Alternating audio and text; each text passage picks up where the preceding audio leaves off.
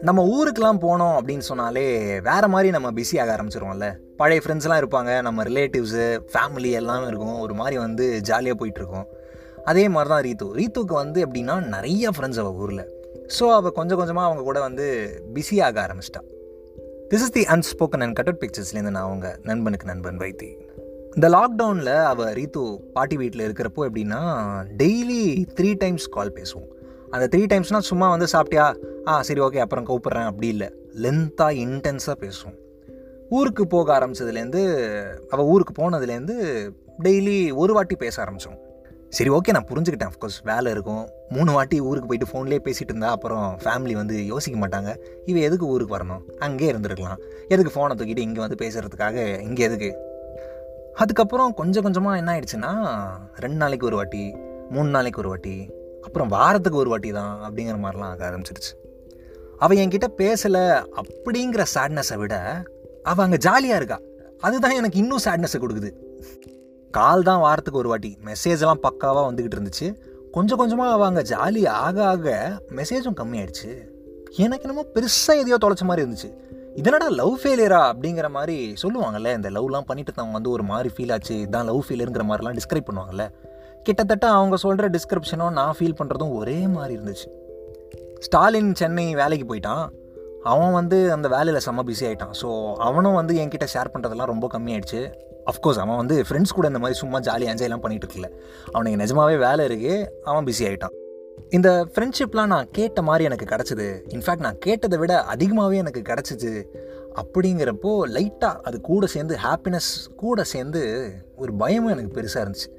என்னடா இது எல்லாமே நமக்கு கிடைக்குதே. திடீர்னு இது எல்லாமே போயிடுச்சு அப்படின்னு சொன்னால் என்ன ஆகும்?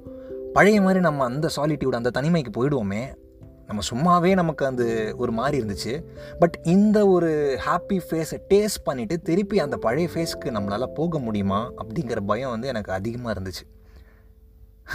நான் பயந்த அந்த நாட்கள் எனக்கு திரும்பி வர மாதிரியே எனக்கு ஃபீலிங் ஃபீலிங்லாம் இல்லை அதுதான் உண்மை. பிகாஸ் ரீத்துவும் என்கிட்ட அவ்வளோவா பேசுகிறதில்ல ஸ்டாலினுக்கும் பேசுகிறதுக்கு என்கிட்ட நேரம் இல்லை. கொஞ்ச நாளுக்கு அப்புறமா நவீன் என்கிட்ட ஸ்கூல் ஃப்ரெண்டில் பழைய டச்சுக்கு வந்தான். அவன்கிட்ட சொன்னேன் இந்த மாதிரிலாம் ஆச்சுன்னு. ஸோ அவன் என்ன சொன்னான்னா டிஸ்ட்ராக்ட் பண்ணு. நீ வந்து திருப்பி திருப்பி ஏன் ஸ்டாலின் அண்ட் ரீத்து அவங்களே நினச்சிக்கிட்டு இருக்க? There are many people outside நீ நிறைய பேர் கூட ஃப்ரெண்ட்ஸ் ஆகலாம். ஸோ நீ டிஸ்ட்ராக்ட் பண்ணு. மற்றவங்க கூட போய் பேசு அப்படின்னு சொன்னான். நானும் ட்ரை பண்ணேன். முயற்சி பண்ணேன். அவங்க கூட கனெக்ட் பண்ண மாதிரி என்னால் வேறு யார் கூடயும் கனெக்டே பண்ண முடியல. ஏய் அப்போ நீ ஸ்டாலின் கூடயும் ரீத்து கூடயும் பேசுகிறதே இல்லையா? அப்படின்னு கேட்டால் பேசுகிறேன் ஆனால் அந்த பழைய கனெக்ட் பழைய அந்த ஷேரிங் அந்த டெய்லி மெசேஜ் பண்ணுற அந்த க்ரேஸு எப்படா மெசேஜ் வரும் எப்படா ரிப்ளை வரும் அப்படின்னு நம்ம எதிர்பார்த்துக்கிட்டே இருப்போம்ல. அவங்க நம்ம மெசேஜ் எதிர்பார்த்துக்கிட்டே இருப்பாங்கல்ல. அதெல்லாம் இல்லை.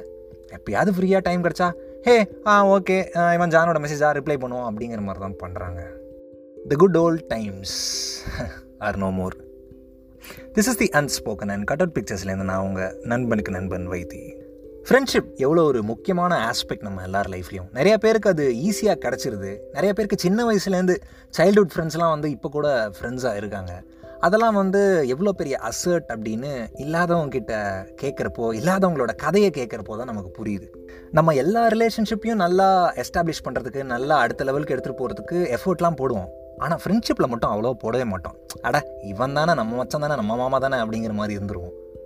ஆனால் ஒருத்தர் ஒரு ஃப்ரெண்டு கிடைக்கிறதுக்கே அவர் லைஃப்பில் இவ்வளோ ஏங்கியிருக்காரு அப்படின்னு நினைக்கிறப்போ நம்ம கூட இருக்கிற ஃப்ரெண்ட்ஸ் எல்லாம் நம்ம எவ்வளோ நல்லா ட்ரீட் பண்ணணும்?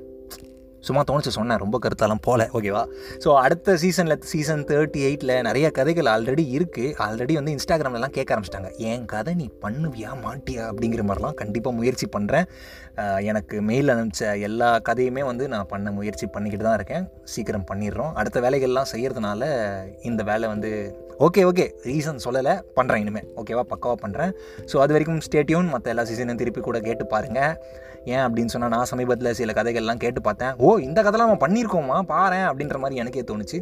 அதனால் நீங்கள் திருப்பியும் கேட்டு பாருங்கள் stay tuned stay safe have fun safe fun ஓகேவா பாபாய் சீசன் தேர்ட்டி எயிட்டில் திருப்பி நான் வந்து பேசுகிறேன்